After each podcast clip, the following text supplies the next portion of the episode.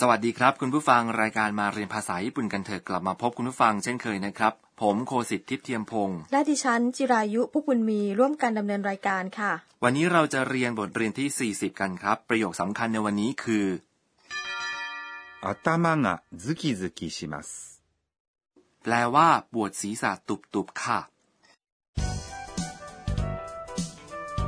ตัวละครหลักในบทสนทนาของเราคือแอนนานักศึกษาจากไทยนะคะ เธอป่วยเป็นหวัดและนอนสมบนเตียงในห้องพัก คุณแม่ประจำหอพักรู้สึกเป็นห่วง จึงแวะมาเยี่ยมดูอาการของแอนนาว่าเป็นยังไงบ้างค่ะ ไปฟังบทสนทนาของบทเรียนที่ 40 กันครับ おかゆですよ。体調はどう頭がズキズキします。そう。 欲しいものがあったら言ってね。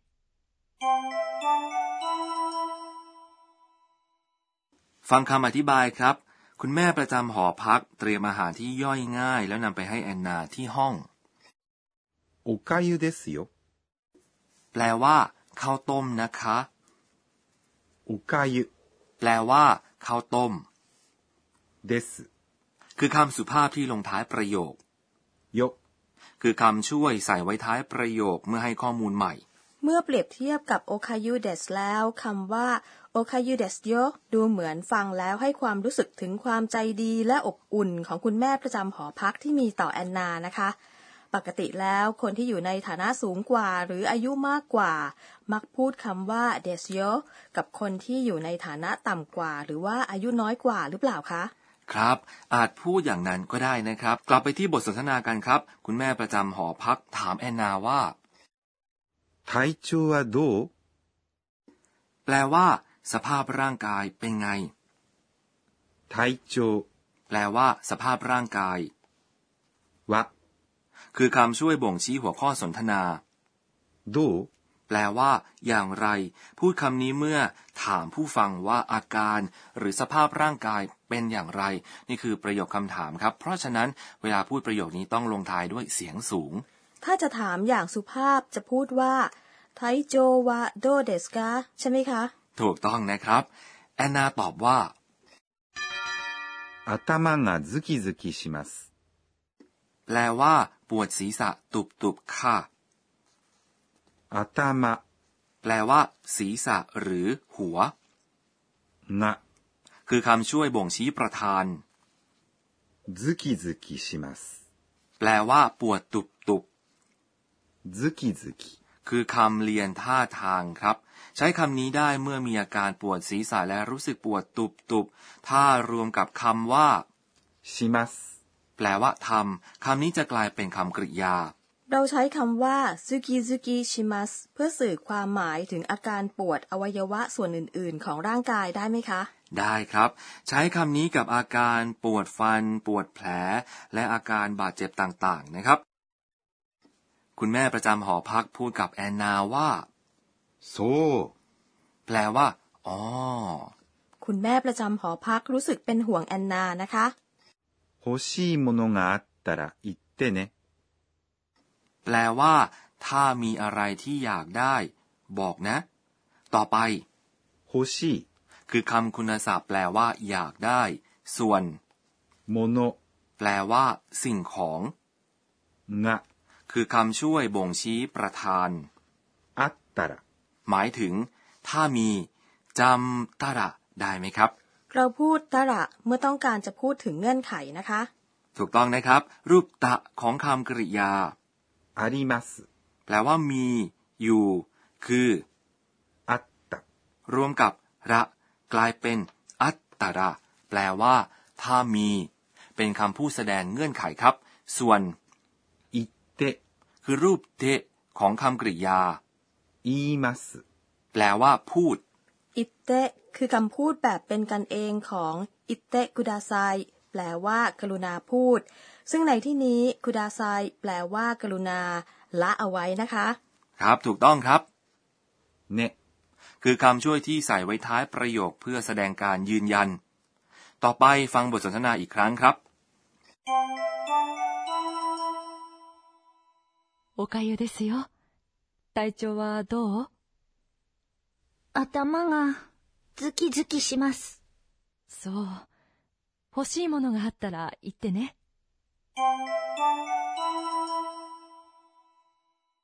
ต่อไปเป็นช่วงครูสอนภาษาญี่ปุ่น รองศาสตราจารย์ อากาเนะโทกุนางะ ที่ปรึกษาประจำรายการของเราจะมาสอนเรื่องที่จะเรียนกันในวันนี้ครับ ค่ะ วันนี้เราได้เรียนรูปทะของคำกริยาที่แสดงอดีตนะคะ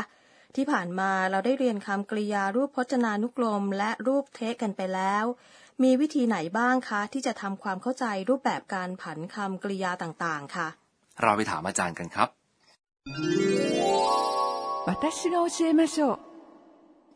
อาจารย์อธิบายว่าคำกริยาในภาษาญี่ปุ่นแบ่งออกเป็นสามกลุ่ม แต่ละกลุ่มมีรูปแบบการผันของตัวเองครับ เช่น กลุ่มหนึ่งคือคำกริยาที่มีสระอิในพยางที่นำหน้ามัสเช่นคาคิมัสแปลว่า เขียน เมื่อผันคำกริยาในกลุ่มนี้ พยางหน้ามัสจะเปลี่ยนไป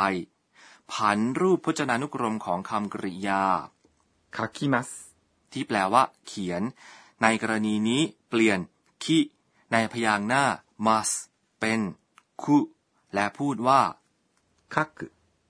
ถ้าจะผันเป็นรูปตะ รูปอดีต เปลี่ยนคิเป็นอิและพูดว่าไคตแปลว่า เขียน เราได้เรียนรูปแบบการผันพยางค์หน้า must ผ่านเสียงเพลงในบทเรียนที่ 12 กันไปแล้ว กลับไปทบทวนกันดูอีกครั้งนะครับ ต่อไปครับ กลุ่มสองคือคำกริยาที่มีสระเอะในพยางค์หน้า must เช่น 食べます。 แปลว่า กิน การผันคำกริยานี้ให้อยู่ในรูปพจนานุกรม เปลี่ยน must เป็นรุและพูดว่า 食べる。 สำหรับการผันให้อยู่ในรูปตะ เปลี่ยนมาสเป็นตะ และพูดว่าทาเบตะแปลว่ากิน ในกลุ่มสองมีคำกริยาบางคำที่มีสระอิในพยางที่นำหน้ามาสเช่นมีมัสแปลว่าดู แต่มีคำกริยาแบบนี้เพียงไม่กี่คำเท่านั้นครับ กลุ่มสามมีคำกริยาสองคำด้วยกันคือชิมัสแปลว่าทำและ คิมัสแปลว่ามาคำกริยาสองคำนี้ผันแบบพิเศษ แต่มีเฉพาะคำกริยาสองคำนี้เท่านั้น เพราะฉะนั้นกรุณาจำการผันสองคำนี้ไว้นะครับ รูปพจนานุกรมของชิมัสแปลว่าทำคือซึและรูปตะ คือชิตะรูปพจนานุกรมของคิมัสแปลว่ามา คือคือส่วนรูปตะ คือคิตะ ทับ สามารถอ่านข้อมูลประกอบเพิ่มเติมได้จากเว็บไซต์และหนังสือของเรานะครับ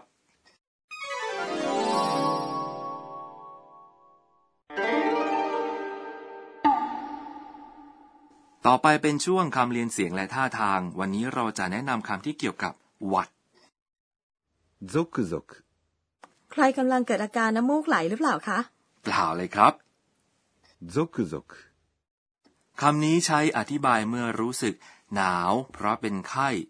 นอกจากนี้พูดว่าโซกุโซกุได้เช่นกันเมื่อต้องการอธิบายเวลาที่ตัวสั่นเทาด้วยอาการเครียดจัดที่เกิดจากเหตุร้าย หรือในทางกลับกัน ใช้คำนี้อธิบายท่าทางตัวสั่นเพราะความตื่นเต้น สนุก ดีใจหรือรอลุ้น ส่วนคำต่อไปนี้ใช้อธิบายเมื่อเกิดอาการไม่สบายครับ ムカムカ。ムカムカ。 ใช้อธิบายเมื่อเกิดความรู้สึกคลื่นไส้ผะอืดผะอม และใช้อธิบายเมื่อเกิดอารมณ์โกรธมากขึ้นเรื่อยๆครับ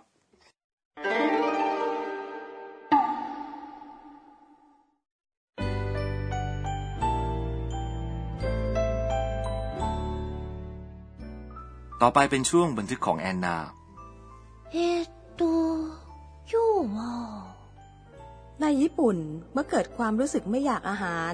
ข้าวต้มคืออาหารประเภทที่มักนิยมรับประทาน ว่ากันว่าแอปเปิลบดก็เป็นที่นิยมด้วย ทั้งข้าวต้มและแอปเปิลบดเป็นอาหารอ่อนๆ และย่อยง่าย